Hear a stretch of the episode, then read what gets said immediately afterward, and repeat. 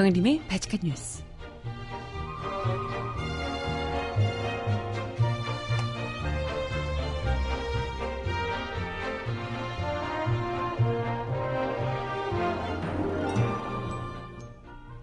여러분 안녕하세요. 바칙한 뉴스 정혜림입니다.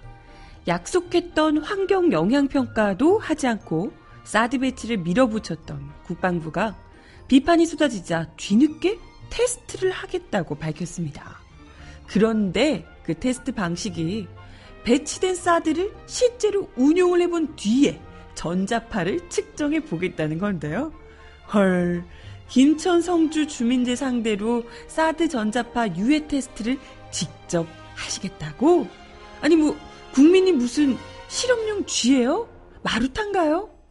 독약도 먹어보고 죽는지 안 죽는지 판단할 기세인데요. 환경 영향평가의 정의를 아주 새롭게 쓰고 있다는 지적입니다. 음악 듣고 와서 오늘 이야기 함께 나눠볼게요. 첫 곡, 포르테디 콰트로의 신곡, 단 한 사람 듣고 오겠습니다. 신청곡 있으신 분 주세요.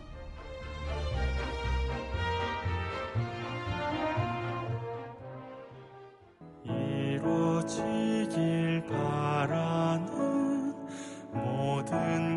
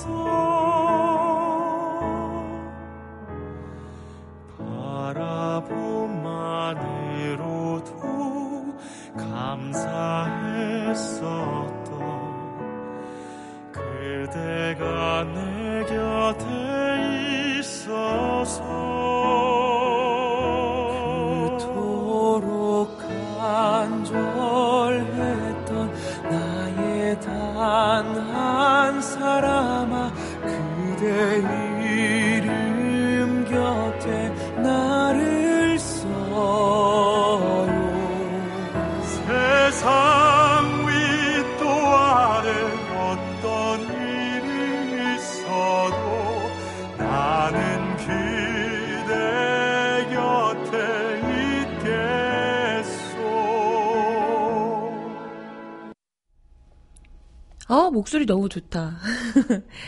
어, 네, 팬텀싱어 우승팀인 포르테 디카트로의 노래 단 한 사람이었습니다. 제가 또 원래 좀 이렇게 중후한 목소리를 좋아해서 김동률 씨 뭐 이런 분들 있잖아요. 어, 목소리 좋아해서 어, 이 성악가들이 있는 팀이어가지고 목소리가 확실히 좀 중후하죠. 네. 아무튼 첫 곡으로 단 한 사람 들려드렸고요. 신청곡 잠시 후에 전해드려 보도록 하겠습니다. 어, 엊그제부터 시작해서 지금 사드 배치 이야기를 계속해서 발칙한 뉴스에서도 탑 뉴스로 소개를 해드리고 있는데요. 어, 뭐 어찌됐건 간에 이 거의 뭐 대세가 굳어져 가고 있는 이 대세 판 아니 대선 판에서 사드 배치 논란을 어찌됐건 가장 큰 이슈로 던져 올린 에, 그 역할은 김관진 안보실장이면 어쨌건 현 박근혜 정부가 선거 개입을 노골적으로 하려고 했던 의도라면 제대로 그 의도가 먹혀 들어간 것 아닐까 싶습니다. 그런 부분에는 어쨌건 거의 뭐 논쟁 자체가 없어지고 어, 뭘 해도 안 되던 북풍몰인데 사드 배치를 그냥 먼저 그냥 행동으로 할까 말까를 물어보는 게 아니라 그냥 먼저 해버린 거잖아요. 밀어붙여버린 거라서. 아, 뭐, 노골적인 선거 개입 의도였다면 그것이 제대로 효과를 발휘하고 있는 것 아닌가. 어찌됐건 그게 뭐 타격을 주던 안 주던 간에 이 논쟁 자체를 전면에 끌어올려서 제대로 직구를 날린 것 아닌가 이런 생각이 들어요. 근데 중요한 건 이런 과정에서 국민들의 의사나 국민들의 안전이나 이런 부분 그리고 국익 이런 부분은 조금도 고려되지 않고 있다는 것이 제가 지금 뭐 3일 연속 이어서 말씀을 드리는 부분입니다. 어제도 그 이야기가 뭐 오히려 미국보다도 우리가 더 김관진 안보실장이 대통령이 탄핵 가결이 되고 난 이후에 또 미국을 두 번이나 방문해서 사드 배치를 하겠다고 전전긍긍 했던 것이 어떤 의미냐, 뭐 이런 이야기를 좀 드렸던 것 같은데요. 이번에는 우리 국방부가 사실상 국민을 상대로 사드 전자파 유해 테스트를 하겠다. 이런 입장을 밝히고 있어서 국민들의 공분을 사고 있는 상황입니다.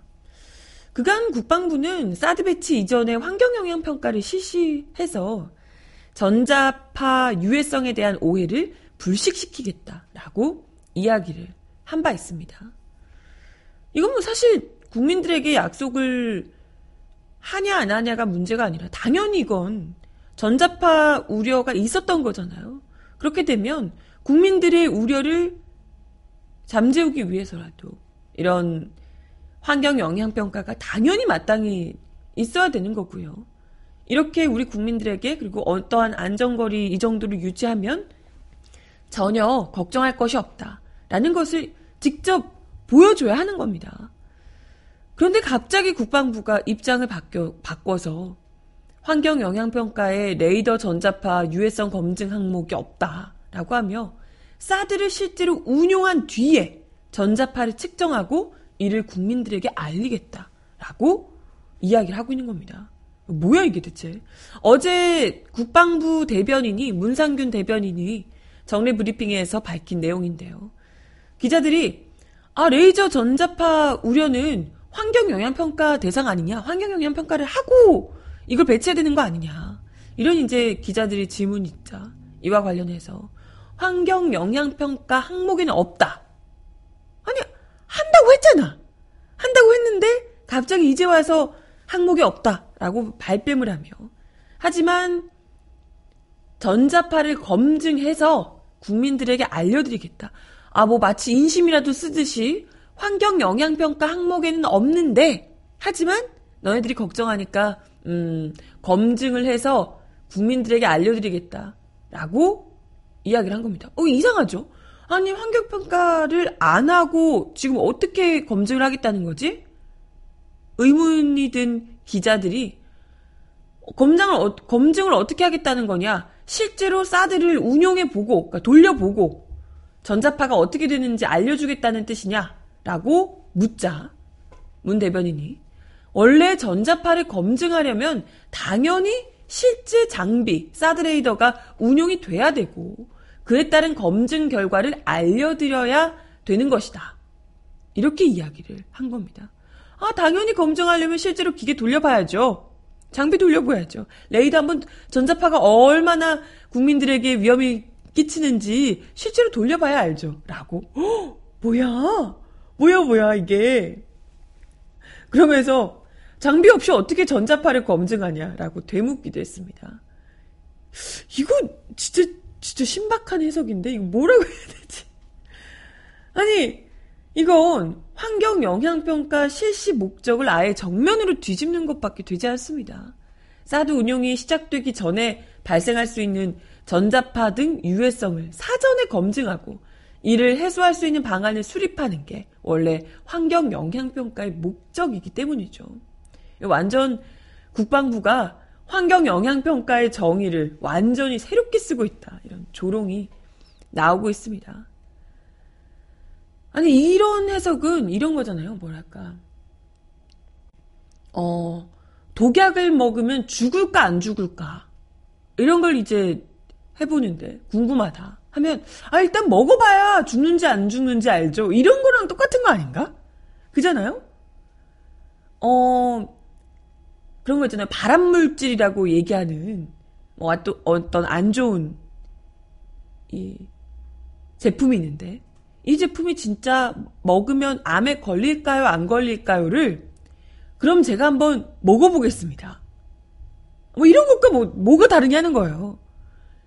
이런 국민들을 상대로 마루타 쥐처럼 취급하면서 실제로 사드 장비가 국민들에게 레이저 장비가 인체에 악영향을 미치는지 안 미치는지를 테스트 이런 환경 영향 평가를 통해서 하는 게 아니라 실제로 돌려서 거기서 국민들이 나중에라도 한 수십 년 후에 암이 막 엄청나게 발생하고 이러면 아 그러네 실제로 이게 문제가 있구나라고 뒤늦게 한 2, 30년 후에 그에 대해서 테스트를 끝냈다라고 인증하겠다는 건지. 이 진짜 너무 황당해서 와 사드 운영되기 전에 어떻게 하냐? 장비가 없이 어떻게 전자파를 검증하냐 라고 참 이야기를 하니까 아 그럼 애초에 환경 영향 평가를 하겠다는 약속은 대체 왜 했는지. 그때 군에 군에서 지난해 7월에요.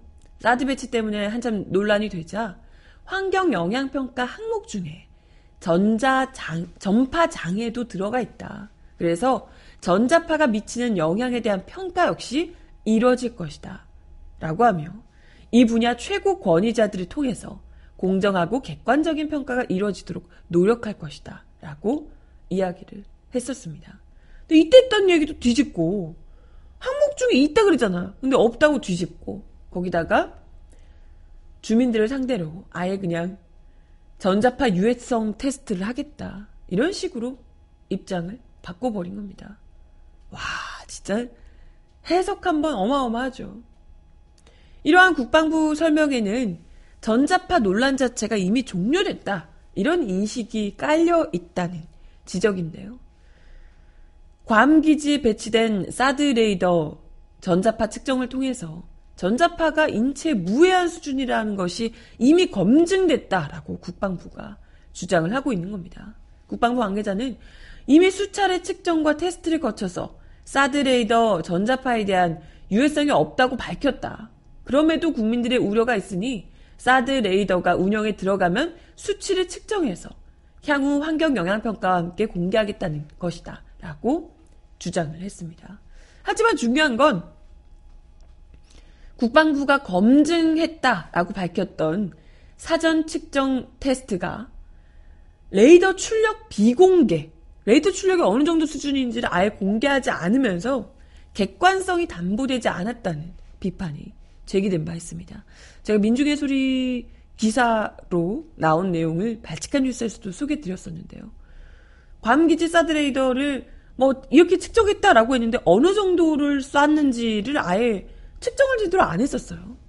그러니까 출력을 아예 공개를 안 했습니다. 아니 어느 정도로 전자파를 쐈는지를 알아야 그게 정확한 증거가 되는 것인데 테스트가 되는 것인데 이것도 안 하고 어느 정도 쏘고 있다는 출력 값도 공개하지 않고 그냥 무조건 별로 크지 않다라고만 주장을 했던 겁니다. 그럼에도 불구하고 뭐 이미 테스트를 다 끝냈다라고 이야기를 하는 거고요. 그렇기 때문에 국민들이 많이들 우려했던 겁니다. 뿐만 아니라 환경 영향 평가의 범위를 배치 부지에 신축되는 건물, 그리고 구조물이 주변 영향에 미치는 영향을 평가하는 것. 이 정도가 지금 환경 영향 평가라고 애써 축소를 하고 있습니다.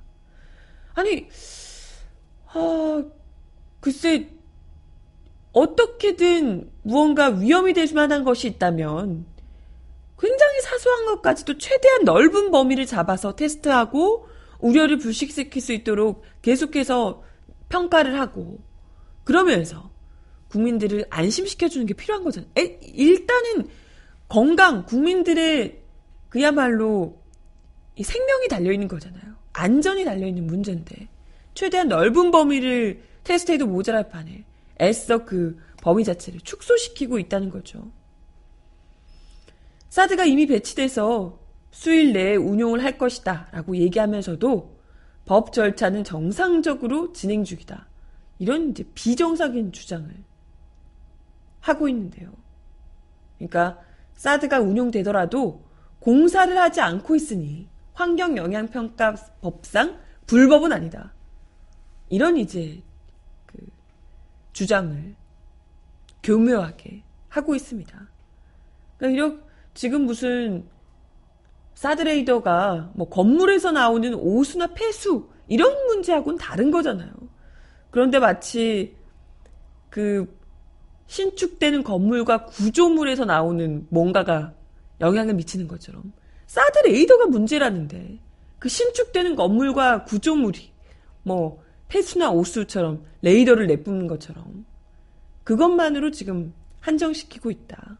이것 자체가 어떻게든지 사드 레이더를 배치하는 것이 중요하고 그에 따른 국민들의 안전, 건강 같은 건 전혀 신경 쓰고 있지 않다라는 것이 전방위적으로 드러난다 생각이 들어요. 이 같은 비정상적인 해명을 계속해서 내놓는 이유가 미국의 사드 배치 강행에 있다는 분석이 제기되고 있습니다.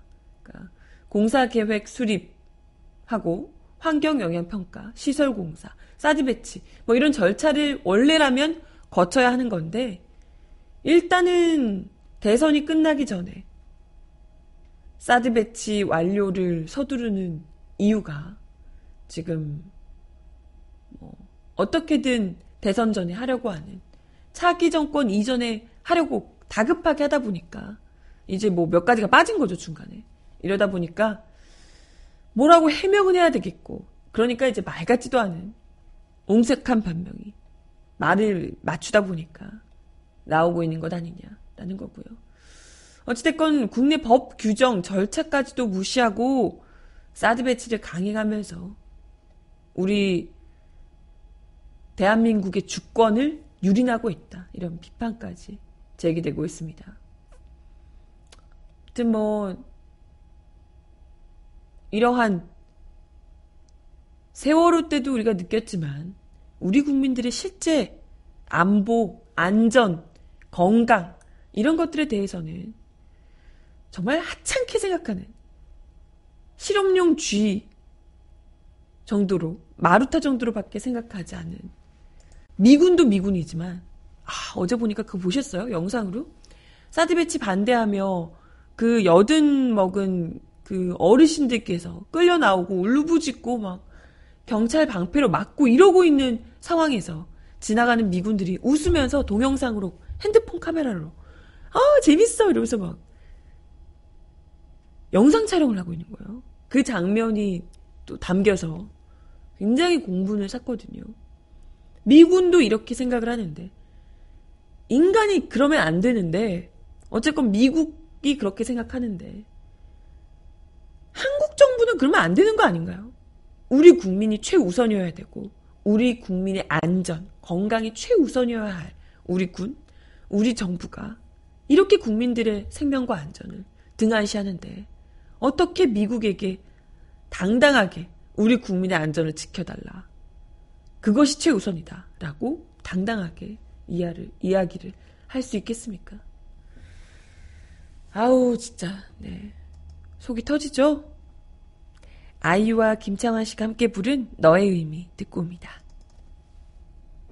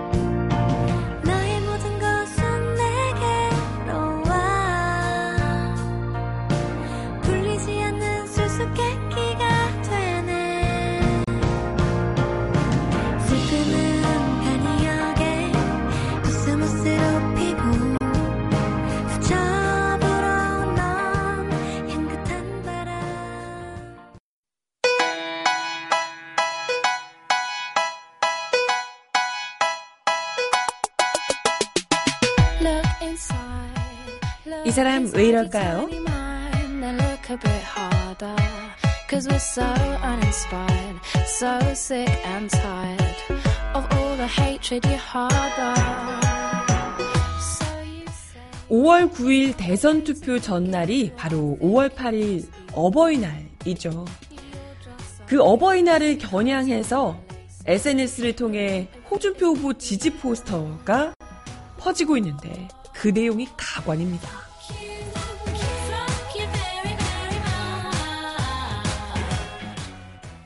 아들아 딸아 며느라 그리고 사위야 5월 8일 어버이날 꽃도 필요 없고 선물도 필요 없다 5월 9일 선거에서 홍준표 찍는 게 선물이다.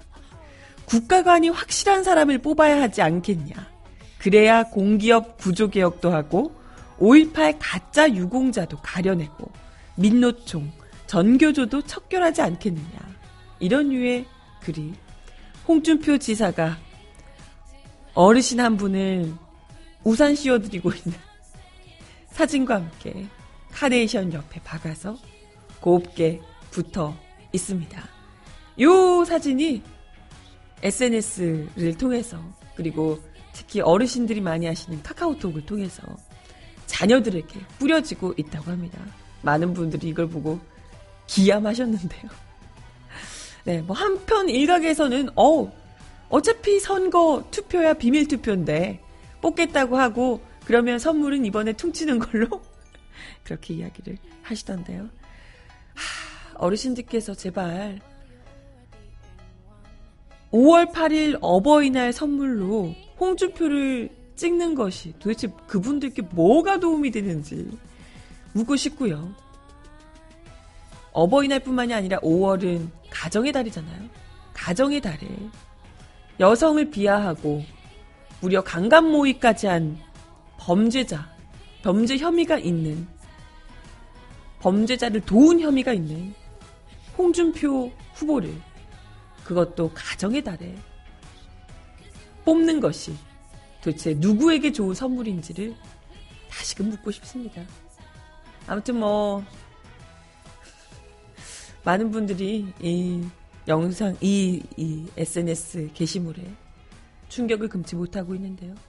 이런 와중에서도 지금 어찌됐건 보수 후보들 보수라고 해야 될까요? 아무튼 박근혜 전 대, 박근혜 정부를 지지했던 어르신들의 지지가 이쪽으로 쏠리고 있다는 것 자체가, 아, 참, 이 나라의, 하, 물론 모두가 그렇진 않겠지만, 아직까지 갈 길이 참 멀구나. 이런 생각이 거듭 들더라고요. 뭐, 아무튼 뭐, 가짜 유공자, 뭐 이런 거짓말 홍보물도, 거짓 뉴스들도 돌고 있다고 하던데, 아무튼 끝까지 정신을 똑바로 차려야 된다. 이런 생각이 거듭 들어요. 그죠? 아유, 진짜. 아니, 아무리 그래도 어떻게 강간 모의 이런 것까지 나왔는데도 투표하자 이야기가 나올 수 있나요? 뻔뻔하기도 하고. 음악 듣고 옵니다. 국민지의 노래 니나노 신청하셨는데요. 듣고 올게요.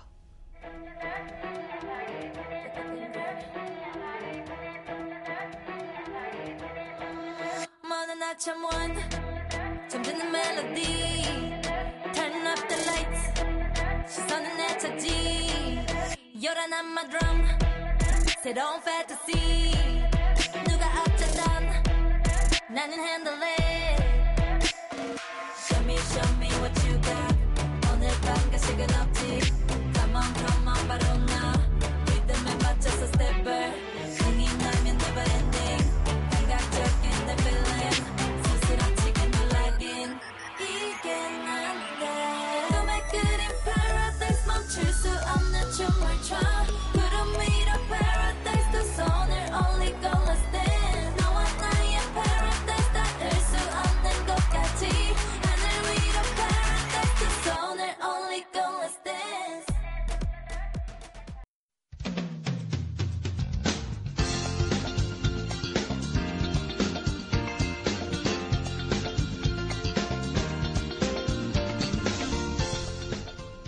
정하나의 발칙한 브리핑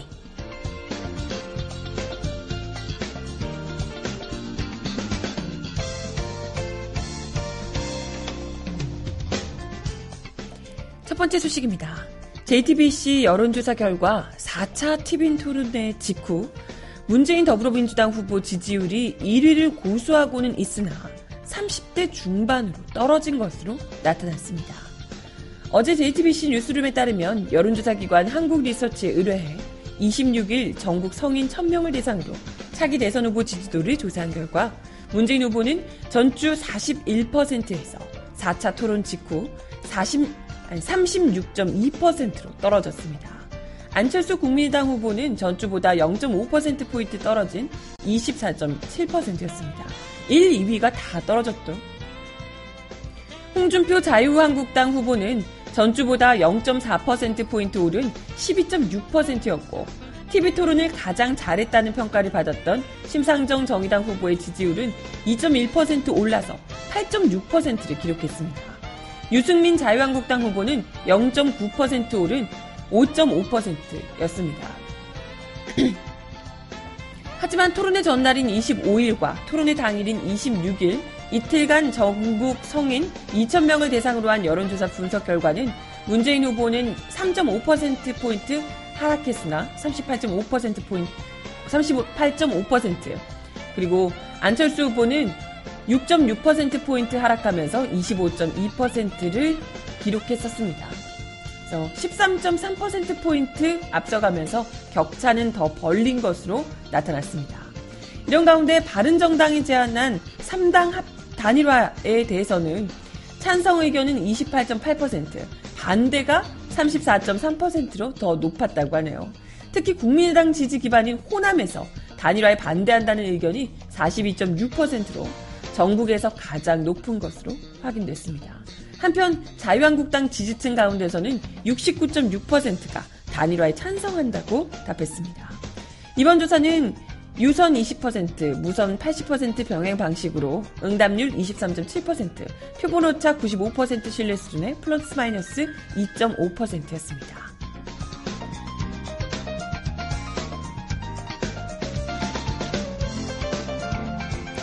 다음 소식입니다. 더불어민주당 문재인 대선 후보 측이 박근혜 정부에서 이루어진 담배세 인상분을 다시 인하하는 방안을 검토 중에 있습니다. 오, 그러면 그 이전에 갑자기 두 배로 뛰었던 담배값 다시 정상화가 되는 건가요? 자유한국당 홍준표 후보도 담배세 인하 방침을 밝혔고요. 국민의당 일각에서도 담배세 원상복귀 목소리가 나오고 있어서 향후 세법 개정 시 담배세가 다시 조정될 가능성이 높아 보인다고요. 문 후보 측 선거대책위원회 핵심 관계자는 어제 통화에서 박근혜 정부에서 서민 증세가 너무 많이 돼 고민 중이라며 세수 확보를 위해 현 정부가 담배세를 너무 많이 올린 것이라 조금 줄이는 게 가능하지 않나 생각하고 있다고 말했습니다. 박근혜 정부는 흡연율을 낮춘다는 명분으로 2015년 담배값을 2,500원에서 4,500원으로 2,000원 인상한 바 있습니다. 하지만 정부의 인상 목표와 달리 담배 소비가 크게 줄어들지 않은 상황이고요. 기획재정부에 따르면 담배 판매량은 2014년 43억 6천 갑에서 담배값 인상 첫 해인 2015년 33억 3천 갑으로 3천만 갑으로 감소했지만 2016년에는 다시 37억 갑으로 증가했습니다. 업계에서는 이 같은 추세가 계속 이어질 경우 담배 소비가 담배세 인상 이전 수준을 회복할 것으로 보고 있습니다. 세수는 하지만 정부 예상치보다 훨씬 더 큰 폭으로 증가하고 있는 상황이다. 정부의 의도가 사실상 세수. 서민들 호주머니 터는 것이었다. 라고밖에 볼 수가 없을 듯 합니다. 담배세 증가분을 기획재정부가 갖다 쓰는 게 아니라 국민건강증진기금에서 흡연자 건강을 위해 사용하도록 해야 할 것이다. 라는 지적도 나오고 있네요.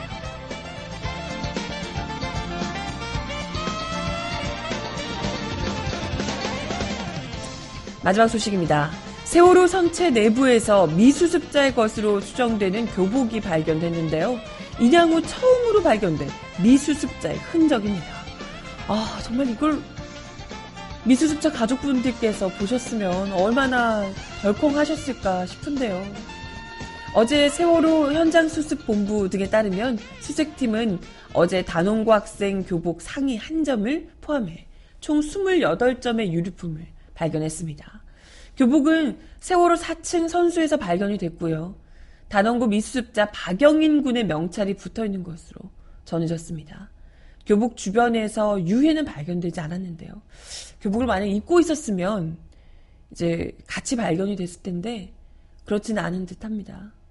교복만 입고 대체 그 안에 있었을 박영인 군의 유해는 어디에 있는 건지 현재 수색팀은 미수습자들이 머무른 것으로 추정되고 있는 선체 우현 3, 4층 객실을 수색 중에 있습니다.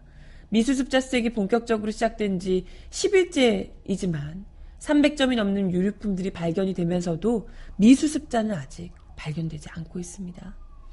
부디 제발 단 한 분도 남김없이 가족들의 품으로 유류품 말고 유해가 가족들의 품으로 돌아오길 간절히 바랍니다. 아, 네.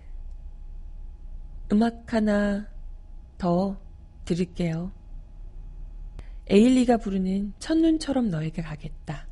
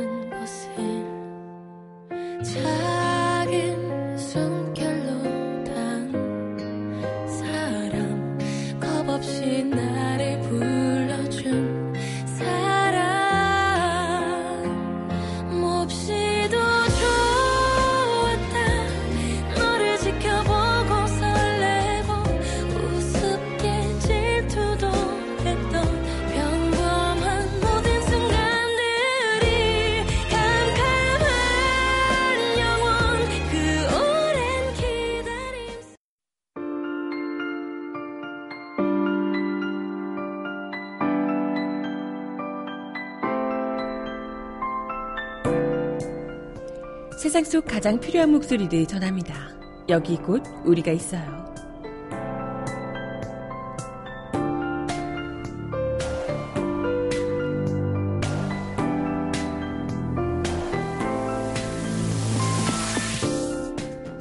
박근혜 전 대통령의 파면을 이끌었던 촛불 집회가 내일 다시 열립니다. 19대 대통령 후보들에게 촛불 민심을 들으라는 메시지를 전달하기 위해서입니다. 촛불 집회 주최 측인 박근혜 정권 퇴진 비상국민행동은 내일 서울 광화문 광장에서 광장의 경고 촛불 민심을 들어라 23차 범국민 행동의 날 촛불 집회를 연다고 오늘 아니 어제 밝혔습니다. 퇴진 행동은 입장문을 통해 지난해 10월 29일 이후 22차례에 걸친 1700만 촛불은 박근혜 전 대통령의 탄핵을 이끌어냈지만 정치권은 촛불 개혁 과제를 적극적으로 받기 위해 노력하지 않았다며 대선은 오로지 대선만을 목적으로 움직이고 있다고 밝혔습니다. 또 대선에서 촛불의 염원이 실종되고 유력 대선 후보들의 촛불 정신이 후퇴했다며 이번 대선은 촛불로 인해 치러지는 선거니만큼 촛불 개혁 과제 실현을 위해 노력해야 한다고 주장했습니다.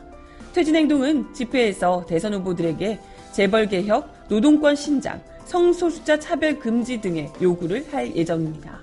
이날 집회에는 TVN 인기 드라마 혼술남녀 조연출로 일하다 스스로 목숨을 끊은 이한빛 PD의 어머니가 무대에 올라 발언하기도 했습니다. 또 인근 광화문 빌딩에서 고공농성 중인 해고 비정규직 노동자와 전화통화도 시도를 합니다. 본 집회가 끝난 뒤 오후 7시부터 8시 30분까지 사드 배치 강행에 항의하는, 항의하는 차원에서 황교안 대통령 권한된 관저와 주한미군 대사관까지 행진할 계획이라고 하네요. 황교안, 아직도 황교안. 네. 언제까지 촛불을 들어야 할지 촛불 들지 않아도 대선 후보들이 알아서 아, 이번 대선 장미 대선으로 만들어준 게 대체 누구냐고요. 그 추운 날 매주 촛불을 들고 나왔던 촛불 민심을 제발 좀 더 두려워하시길 바랍니다. 또 오랜만에 촛불 하나 들어볼까요? 7.8기의 촛불 하나 듣습니다. 하지만 그렇지 않나 작은 촛불 하나 그 보면 달라지는 게 너무나도 많아 아무것도 없다고 믿었던 내 주위에 또 다른 초 하나가 놓여져 있었기에 불을 밝힌 내 촛불이 두 개가 되고 그 불빛으로 다른 초를 또 찾고 세 개가 되고 네 개가 되고 어둠을 사라져가고 언제나 네 곁에 서 있을게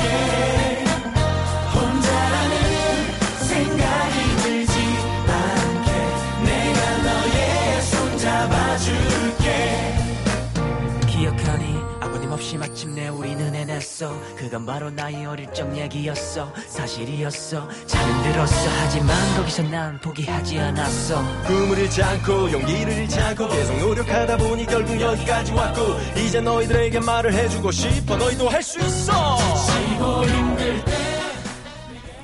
오랜만에 들으니까 또 좋네요. 오랜만에 날도 좋은데 촛불 들고 나가 볼까요? 네, 바치칸 뉴스 이번 주도 함께 해주셔서 감사하고요. 바치칸 뉴스는 다음 주 월요일 날 다시 오겠습니다. 여러분 주말 잘 보내세요. 안녕!